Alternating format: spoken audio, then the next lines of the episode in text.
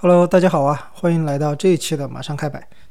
啊，新的这一期呢，其实和上期多多少少有点关联。它是从上一期我随口说的一句关键词，就是提到黎巴嫩的那个美食里面有一个鹰嘴豆泥这么一个东西，然后我突然想到这个可以引申出来讲一个历史故事。我本来是想和上次放到一起呢，但是它并不是只有以色列和黎巴嫩之间的故事，放到一起好像不太合适。作为一个番外篇呢，篇幅好像又长了一点啊，我干脆想就单开一期吧，就算这个中东故事，毕竟它不光是这两个国家，它是跟整个中东地区都是多多少少有点关系。虽然这一期是历史故事，但是它和美食有关啊，我觉得这一期发布的时间就放在半夜吧，应该比较合适。这期的主角是鹰嘴豆泥 hummus。 那我先介绍一下吧，什么是鹰嘴豆泥。它与其说是一种食物，不如说是一种蘸酱，是在中东地区非常流行的一种蘸酱，一般是就着那个阿拉伯大饼 pita 这样吃。我在 show notes 里放一个图，就是它最传统的这种搭配。 hummus 这个词呢，就是阿拉伯语鹰嘴豆的意思，这种酱它用鹰嘴豆的名字来命名，就一目了然它的原料就是鹰嘴豆。其实这种酱它的全称呢，在阿拉伯语是 hummus bi tahina，是有 tahini 的鹰嘴豆，直译过来是这么一个意思。 tahini 是什么意思呢？就是芝麻酱。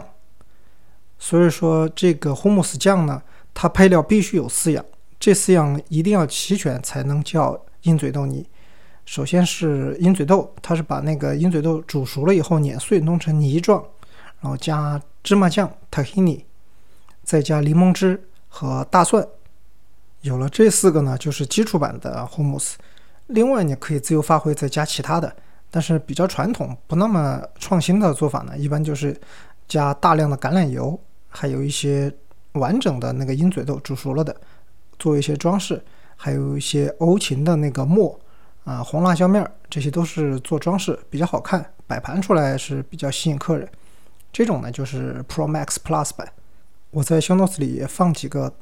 比较常见的 hummus 酱的那个照片，大家可以看一下。其实如果你在中东地区游历过，或者去阿拉伯餐厅吃过饭，你多多少少应该见过这个东西。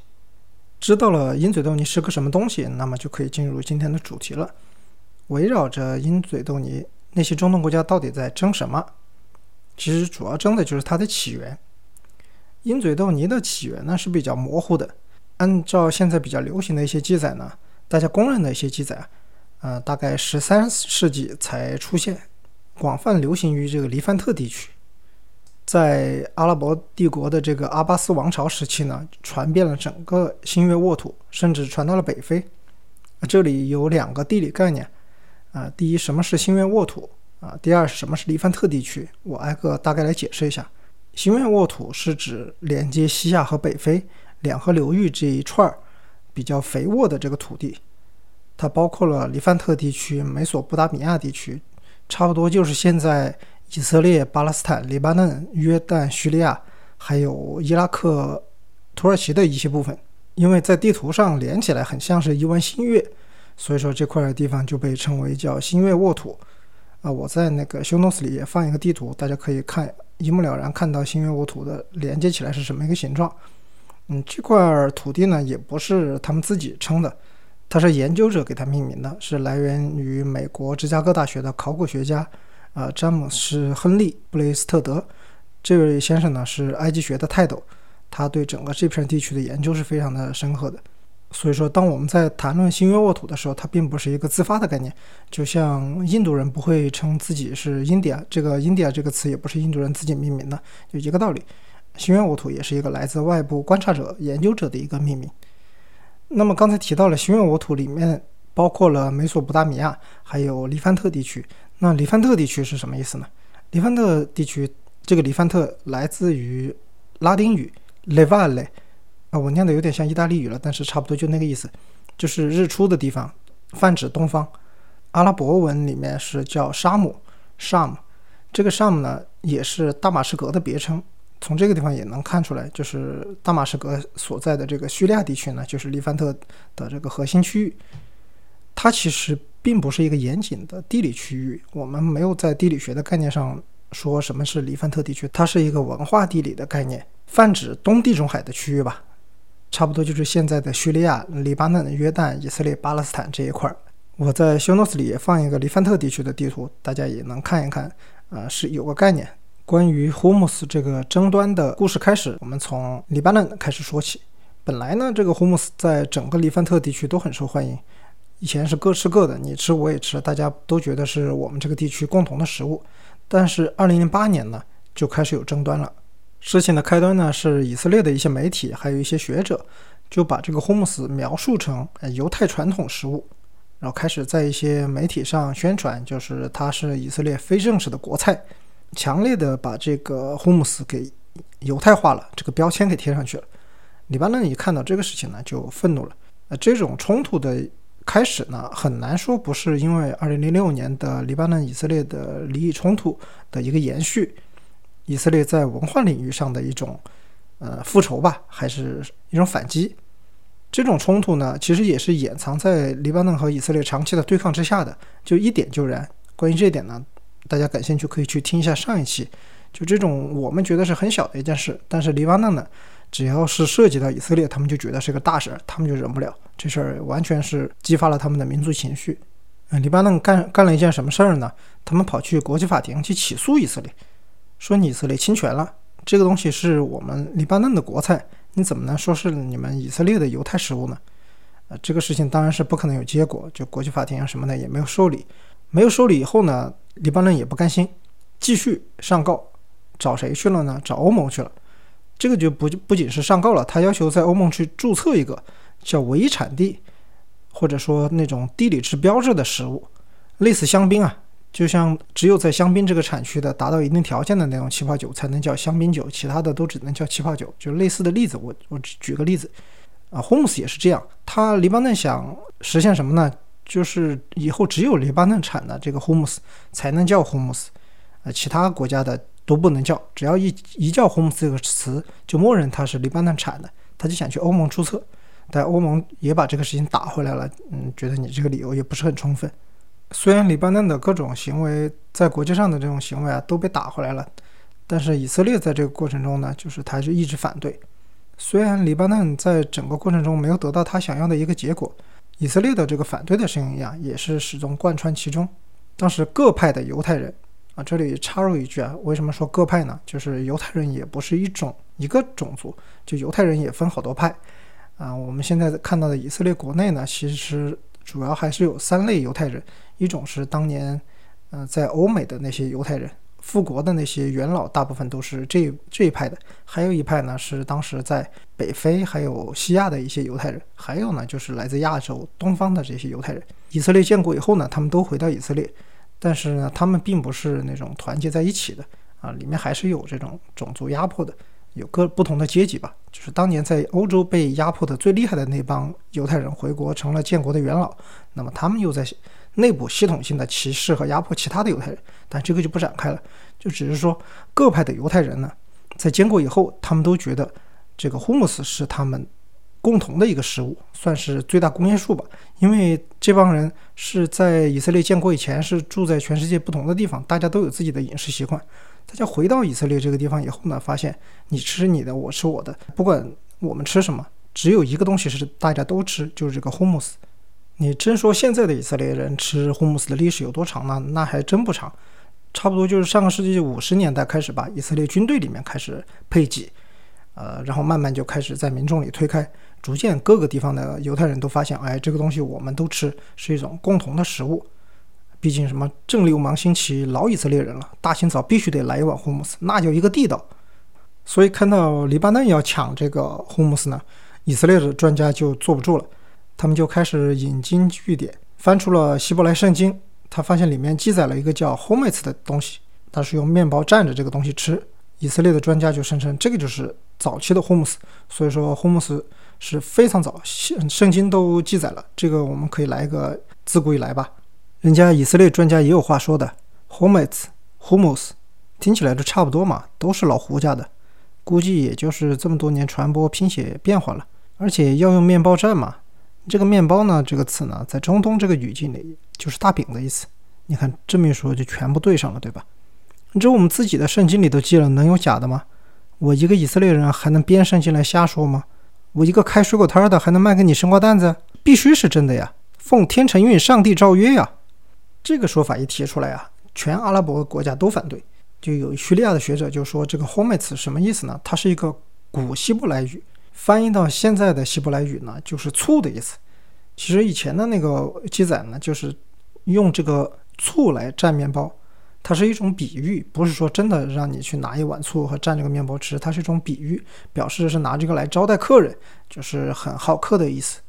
只有接待尊贵的客人才用这个 hometz 醋然后蘸面包来接待。他不仅是反驳了以色列专家的这个说法，还嘲讽了以色列专家，说你学术不精吧，你们自己的希伯来语都学成这样。而且 hometz 这个词本来就是鹰嘴豆的阿拉伯语称呼嘛，它和犹太人根本就没有关系，和根本 不, 不可能是来自希伯来语的。黎巴嫩呢也拿这个东西来嘲笑以色列，说你们这个完全就在瞎考据，偷我们的东西是吧。这个伊朗人也跑进来拱火，其实伊朗他那个都是在波斯高原上了，都是波斯人，和这个阿拉伯人犹太人根本都没关系。但是呢，伊朗跟黎巴嫩关系好，他跟以色列也不对付，他只要看到能给以色列添堵，他就也进来拱火，投了很多钱很多资源，也帮那个黎巴嫩宣传，就这个 hometz 是黎巴嫩的。大概意思就是说什么，大哥我不知道你怎么想，但这个事情换我我不能忍，必须得跟他干到底。就伊朗人一直在那儿拱火啊，黎巴嫩这个头一头一冲雪啊就上去了，气氛都烘托到这个程度了嘛，那不上不行了。然后就开始干什么呢？进入白热化，巨大的投入，甚至我觉得有点浪费粮食啊。就我其实个人不是很提倡这种行为。就二零零九年的时候呢，黎巴嫩就开始申请吉尼斯世界纪录，申请什么呢？他们要做全世界最大的一碗 hometz 鹰嘴豆泥。就一般人脑洞可能想不到，通过这种方式来申请这个证明主权。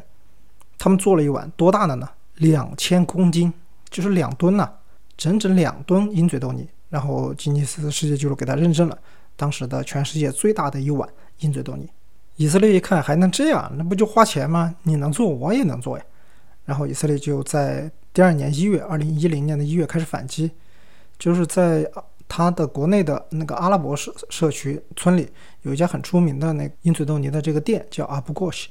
就做了一个多少呢？四千公斤，四吨的一个鹰嘴豆泥。这两个我都把照片放在那个 show notes 里，大家可以看看是多么壮观。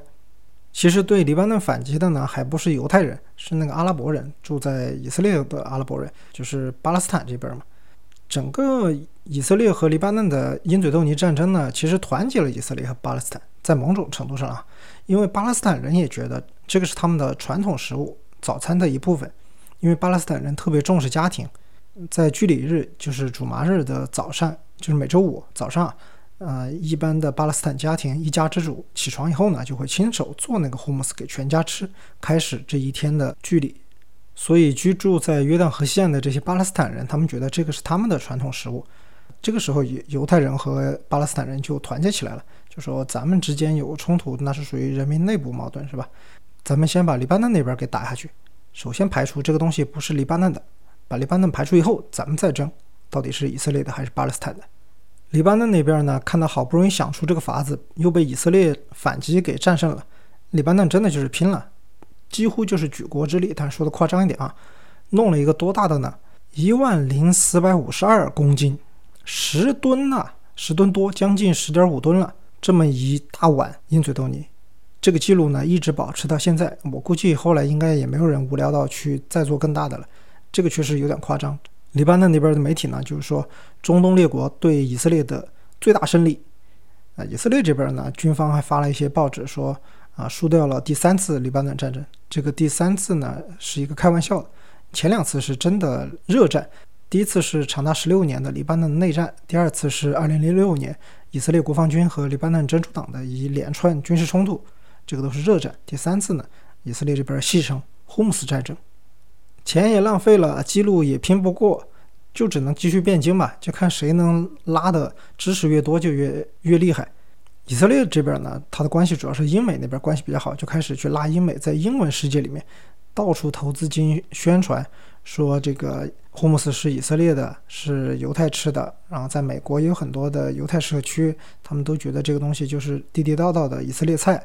黎巴嫩这边的关系呢，大部分是在欧洲，特别是以法国为主。在欧洲有很多阿拉伯移民嘛，来自北非的，来自中东的，都有很多阿拉伯餐厅，遍布世界，都在宣传正统。你只要在阿拉伯餐厅里吃饭，都点到那个 hometz 呢，他们都会说这个是黎巴嫩的美食。站在吃瓜群众的这个立场上，我们都能看到很多人都是标注了犹太或者是黎巴嫩，这个有争议，大家选边站的也不多，但是呢就把这个气氛给继续拱上去，希望看他们能到底能争到什么程度。欧美各国呢都是原地吃瓜，不明说支持，呃、支持不绝对就是绝对不支持。所以说这个东西到底是哪边的呢，还得内部解决，咱们就黎凡特地区自己找点路人来主持公道。一开始找的是叙利亚，因为叙利亚在这个地方还是比较有发言权，我是说文化领域啊。但是叙利亚进来以后呢，就发现局势不一样了。叙利亚在这里面插了一脚，他就说啊，我们看那个现在流行的这些 hometz， 它都不是在一个大桶里大家散装的来吃的，它端上来就是一碗一碗的。最开始就是那个红的陶土嘛，用那个陶土碗一碗一碗装的这个鹰嘴豆泥，这种形式呢，那就不太可能是那种小地方发源的，因为小地方它不那么讲究嘛，就默认它是来自大城市，大城市的经济也比较发达，小吃的种类呢也比较丰富，不光是为了填饱肚子，还可以 发, 发明出很多其他的花样。这个也是符合呃食物在历史发展过程中的一些客观规律。那么你要说大城市，然后前面说了它这个广泛传播呢是在阿巴斯王朝时期，那阿巴斯王国时期这一块的大城市，那不就大马士革吗？所以叙利亚的很多专家就说，我们有理由相信这个鹰嘴豆泥的发源是在阿巴斯王朝时期的大马士革，所以说 hometz 是叙利亚的。哎，这个以色列和黎巴嫩就有点傻眼了，怎么我们俩争来争去，叫你来主持公道的，你还来插一脚呢？黎凡特地区的另一个国家约旦也出来了，他说啊，这个鹰嘴豆啊，以前是广泛种植于约旦河流域，就是说在进入两河流域那一块以前，它主要是在我们约旦河流域这一块是种植的比较多。约旦那边就提出一个观点啊，他说有没有一种可能，这个约旦河也有我们约旦的份儿？毕竟约旦曾经是这个地区鹰嘴豆产量最高的一块嘛。有广泛的种植才能诞生它衍生的很多食物，这个在理论上是说得通的。约旦是这么一个观点，这个观点一抛出来呢，叙利亚和以色列都反对，就说以前你种植的多那是以前的事儿，现在呢你 百分之五十 的鹰嘴豆你都靠进口了，你也好意思出来说你约旦河水都快没了，你还种啥呢？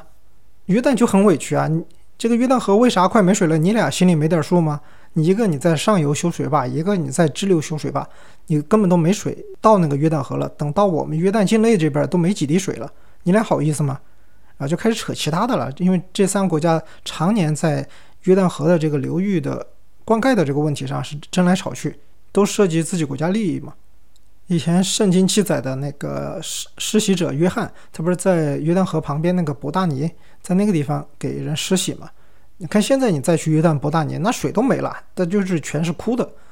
那约旦本来说到这个就是气，你们两个国家还在这个上面心理上捅一刀，真是痛，太痛了。本来是以色列和黎巴嫩之间的争执呢，这个就越扩越大了，什么约旦叙利亚都进来了，那就一发不可收拾了。连埃及专家也出来发表文章，说你们之前说 hometz 是在哪儿在哪儿，但是那些 hometz 都不是 hometz，它只是有鹰嘴豆的东西，它不能叫 hometz。 为什么呢？因为 hometz 里面必须有这个芝麻酱 tahini， 没有 tahini 就不能叫 hometz。 就像我们吃面必须得加蒜一样，吃面不吃蒜等于没吃蒜。而最早记录的那个往鹰嘴豆里面加 tahini 加芝麻酱的这个菜谱呢，是在埃及发现的，保存在埃及的十三世纪。说既然这个东西在埃及，说明当年肯定是埃及这边有人这么做，才这么记载嘛，才有菜谱嘛。而且记载了以后呢，就从埃及传到什么叙利亚呀、约旦啊，大概就这么一条路就传过去了。这里面就又涉及了城市的经济发展啊、发达关系和食物等语言还有一些文化的交流的方向的问题了。埃及专家的这个说法呢是站不住脚的，他也被叙利亚的历史专家给反驳了，因为按照当时阿巴斯王朝的这个文化流动方向啊，啊更有可能是从叙利亚流向埃及的，而不是反向。所以叙利亚的那边的观点呢，就是这个东西是在大马士革被发源了，传到埃及去，但是埃及人把它给记下来了。这种说法呢理论上是有依据的，很多文献记载呢也能作证。这里稍微讲一下这个语言学的规律是什么，就是语言作为文化的载体呢，往往是一个族群向外传播到末端保留的最传统。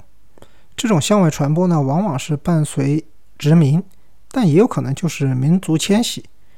什么意思呢？我举个例子吧，比如说法语，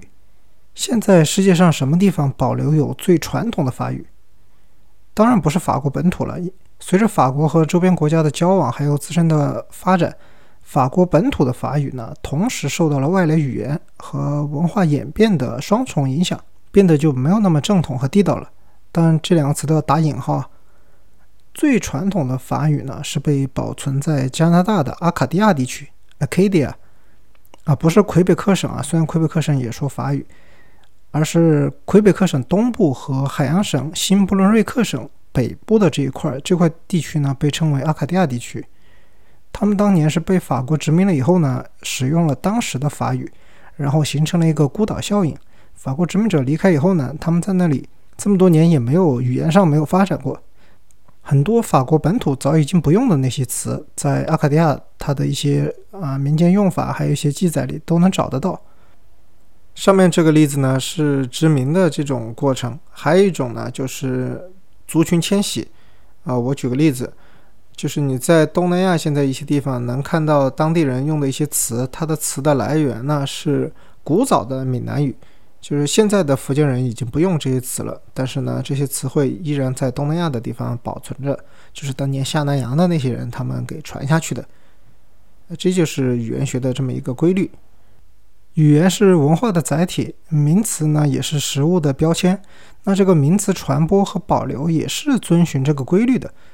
所以说叙利亚的专家提出这个 hometz 这种食物啊，它的描述就是这个名词它是诞生于大马士革，但是被保存在埃及啊，这个也是说得通的。毕竟阿巴斯王朝的文化传播都是由中心向外发散，这个中心呢也就是美索不达米亚地区，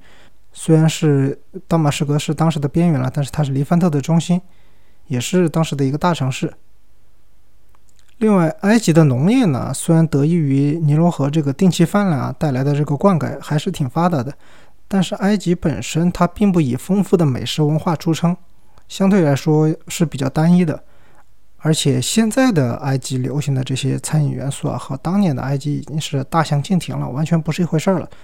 他们中的大部分呢发展的时间都不是很长，都是在法国人和英国人来到埃及以后才开始大爆发的。然后土耳其也来凑热闹了，既然这个东西是地中海名菜，那么地中海的东西怎么能少了我们土耳其呢？那土耳其专家就出来说，现在我们吃的这个 hometz 啊，其实也不是什么远古食物，你们拿的那些什么文献啊，一没图没图没真相，对吧？然后描述也很模糊。土耳其专家的观点是，现在我们吃的这个 hometz 也就是差不多十九世纪才慢慢出现的，而且不是一个地方发源的，是黎凡特各地都有类似的东西，然后融合而成，逐渐的成为了我们现在吃的这个 hometz。 而诞生的地方呢、呃、很大概率是当时黎凡特地区的中心，东南西北的这个要道就是大马士革。这个听起来好像是在支持叙利亚，但是土耳其专家强调，但是虽然那个是叙利亚呀，但是那是奥斯曼帝国的叙利亚呀，那奥斯曼帝国是我们土耳其的呀，你不管是它是什么地方发源的，这个 hometz 它的国籍应该是土耳其。这一番言论出来，黎凡特各国都受不了了，咱们黎凡特各国自己争呢还算是人民内部矛盾，你土耳其你就是妥妥境外势力了，是吧？这往古代说我们是都是亚述人、呃、争来争去的，有你赫梯人有什么关系啊？你跑来说，而且你现在土耳其，你基本上都是现代的土耳其，都是什么基因测序什么的，都跟希腊人关系要近一点。你再说你是什么突厥人后裔，有点说不过去吧。那这个是和土耳其自己的地区大国的这个强国梦、苏丹梦是直接挂钩的，他们是膨胀到从文化上也要有这种侵略性，才主动出来认这个东西。但是像黎凡特国各国基本上就不不太拿土耳其当回事，就希望把这个东西还是停留在我们自己内部解决了，你的土耳其你就不要来掺和了。啊，这里插一句啊，刚才提到的那个赫梯。呃，很多人对这个赫梯帝国的这个了解或者说初了解都是源于一部漫画，呃，日本漫画家萧原千惠当年那部著名的《天使红河岸》，呃，很多人都是从这个漫画才开始逐渐了解到赫梯这么一个帝国，然后可能了解一些其他的历史细节吧，算是一个启蒙的一个漫画。不过聊这个可能有点暴露年龄了，本来一道小小的菜把整个黎凡特搞得天下大乱，套用《亮剑》里那个著名的台词，整个黎凡特地区啊都乱成了一锅粥。以色列和黎巴嫩呢还是决定自己解决了，就是你们的话我们都不听了，我们在国际上还是就我们两家争。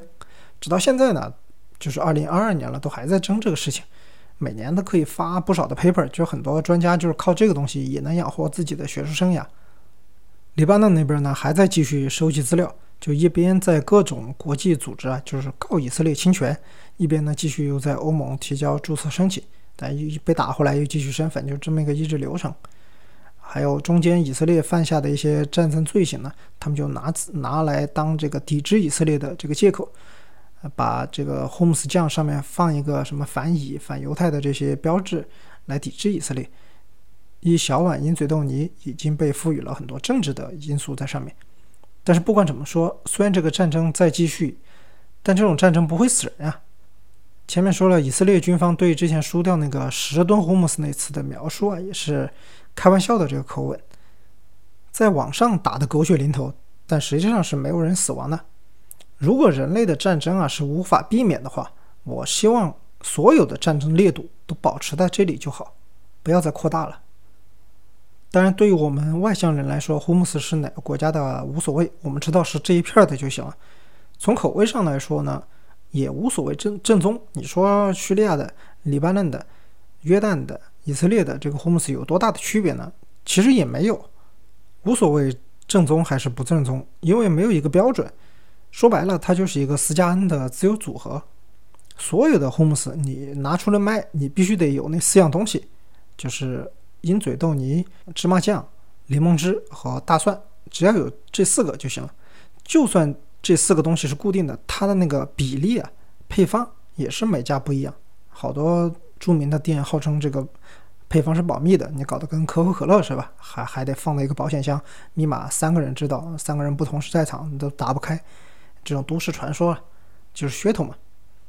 而且每个地方的人都有自信，都说自己那个地方的 hometz 最好吃，就算是黎巴嫩自己啊，什么比布鲁斯啊、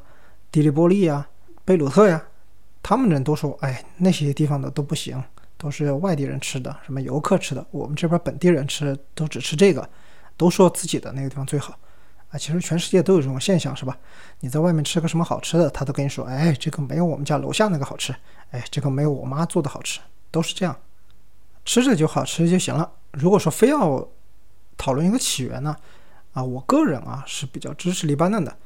但是呢，我觉得也是黎凡特各个地方融合的一个结果，只是现在它汇聚在黎巴嫩，把它给发扬光大了，最出名。呃，当时的发源曲在传播向整个西亚和其他的地方呢，啊，是从大马士革传播呢，这个路径是比较合理，就比较符合这个文化传播和语言学的这些很多规律吧。大家现在想吃 hometz 呢，哪儿都有，你如果在美国、在欧洲找一个阿拉伯人的餐厅基本上都能吃到。如果想吃那种特别地道的中东 hometz 呢，也不用非要去黎巴嫩或以色列，这两个地方我上期也讲了，你要去旅游一趟呢是挺值得，但是呢也挺麻烦。如果一定要去中东地区去品尝当地特色的 hometz 呢，我推荐就直接去迪拜吧，因为阿联酋是可能旅游什么的应该是最方便，航线也最多，去迪拜吃那个 hometz 能吃到非常好吃的 hometz。 这里啊也不叫打广告吧，但是我推荐一家很有名的店，我把它的店铺信息、地址啊什么的我都放在 show notes 里。这家店的老板呢，他是一个约旦人，他是在迪拜做 hometz， 搞得有点缝合怪的意思吧，但是它确实很地道，而且它的那个菜单选择很多，你可以吃有基础版的那个 hometz， 也可以选那种 tahini 很多的芝麻酱很多的，类似你去喝个奶茶点个什么厚乳奶茶就是那种感觉啊，也有拌了很多沙拉的，就加了很多东西的，什么 Pro Max Plus 版就特别丰富的。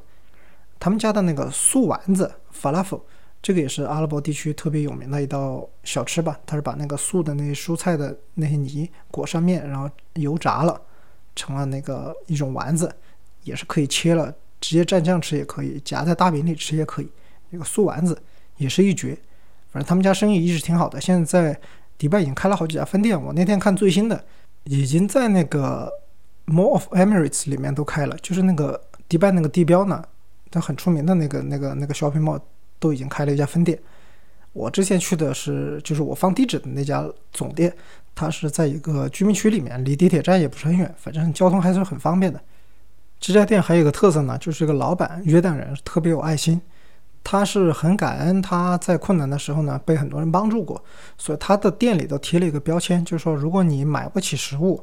你可以到我这来免费吃，他说这个是阿拉送给大家的礼物，就不管你是信哪个宗教的都无所谓，他有个括号就是神啊，神送给大家的礼物。我之前看一篇报道就介绍这个这个店，很多外国人还有当地的一些劳工吧，什么巴基斯坦的那些人就吃不起饭的，就到他那儿去领一份菜单上的那种菜，反正能吃饱，然后饮料什么的也是随便喝。我觉得那个老板确实人挺不错的，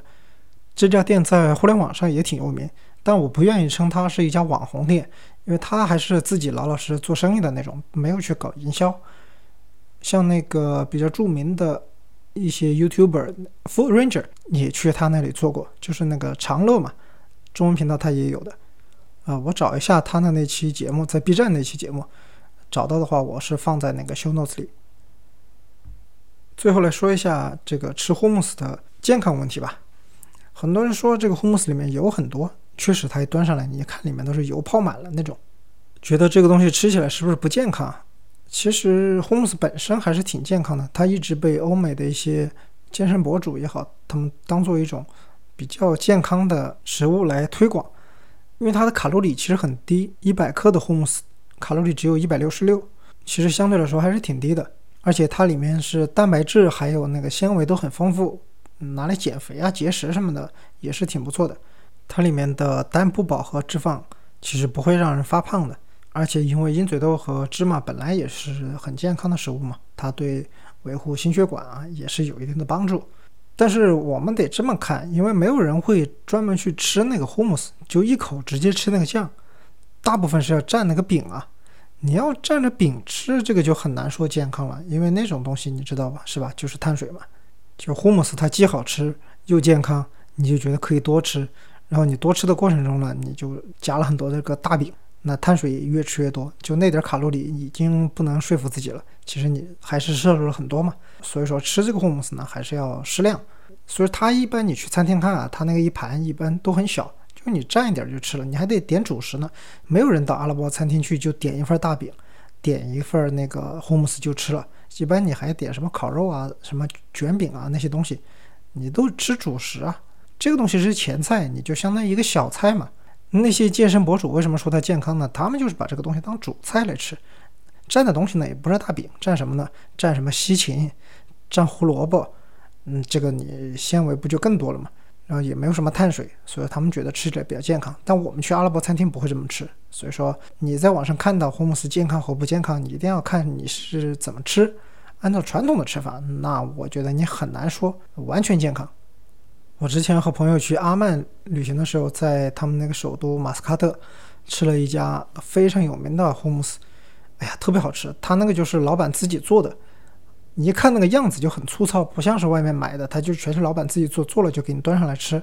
我就吃了那一盘完全受不了，那一盘大饼送的大饼都吃完了，我还单独叫他又另外来了一份大饼，后来上的烤肉都没怎么吃，就觉得那个大饼蘸那个 hummus 特别好吃。这里推荐一种吃法呢，就是把那个大饼给摊开，因为那个 pita 大饼啊，它是有点像那个口袋一样的，它中间是空的嘛，你把它弄一半，中间空的，然后里面内侧呢就涂一点那个 hummus 酱，再往里塞那个烤肉，就烤得很香的那种肉。他们阿拉伯烤肉呢也不会放很多的其他调料，不像咱们的烤肉放什么辣椒孜然那些，他们就可能就放点盐香辛料，比较克制，放里面以后呢那个风味就很立体了，你能感受到油脂混合的那个香味。因为烤肉它出来的那个香气油气嘛，再加那个芝麻油橄榄油那些混在一起的那种丰富的层次感的那种油浸在pita饼的内壁里完全吸收了，然后这一口咬下去就满嘴都是油，那种感觉是特别好。这是我个人最推荐的吃 hometz 的一种吃法，当然这种肯定是不健康了，这个拿到随便哪个健身博主肯定都要骂我，你这个绝对不健康。那没办法，你出去吃也不是顿顿吃嘛，咱们又不是阿拉伯人天天吃，偶尔去一趟中东吃点这种带点特色的食物，我个人觉得还是推荐的，来都来了嘛，体验一下。好了，这个就是这一期讲的舌尖上的中东战争的故事，关于以色列和黎巴嫩之间关于鹰嘴豆泥 hometz 的一个争斗的历史小故事，也是一点无用的小知识啊，虽然没什么用，拿来聊天打发时间估计也还行。这里做一下预告吧，下一期又回到边境线系列，是讲阿塞拜疆和亚美尼亚的故事，他们中间有一块一直争议了三十年的领土叫纳卡地区，这块争议的背后有很多事实，还有一些当地人的一些反应，大家不知道，因为它不在国际主流的焦点之内。我看中文世界简体中文世界也没有太多讲这块比较多的那个内容，所以我决定把它做一下。正巧呢，我有一些资源联系了一些在两边亚美尼亚和阿塞拜疆不同社会阶层的人，收集了他们的一些想法，我把它汇总一下也做一期，这个就做一个预告，下一期就是边境线系列。那么这期就先到这里，感谢大家的收听，再见吧。I got a big pot of hummus and I'm doing alright. Mama says she loves me, it's a lonely old life. And most of my dreams, they never get to the light. But nothing's gonna break my day. I got a big pot of hummus and I'm doing good. Another day ended like I knew that it would. There's a funny kind of feeling in my neighborhood, but nothing's gonna break my day. So take a carrot and then the celery, dip it in, hold a memory, break the bread, love your enemy, and if you cannot find a bridge, just think about your bridge and remember that you gotta.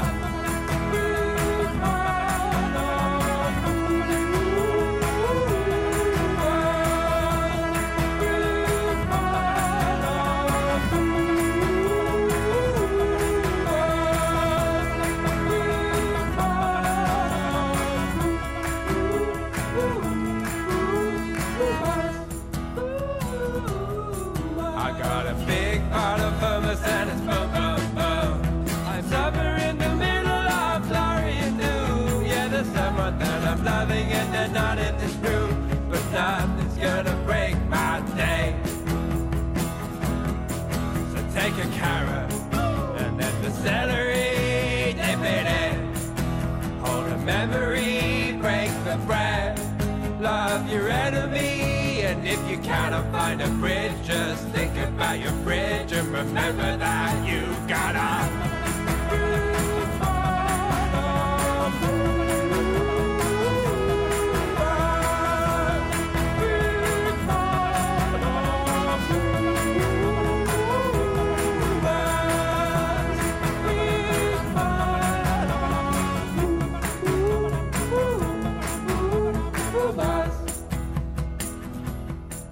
I've got a big pot of hummus and I'm singing a song.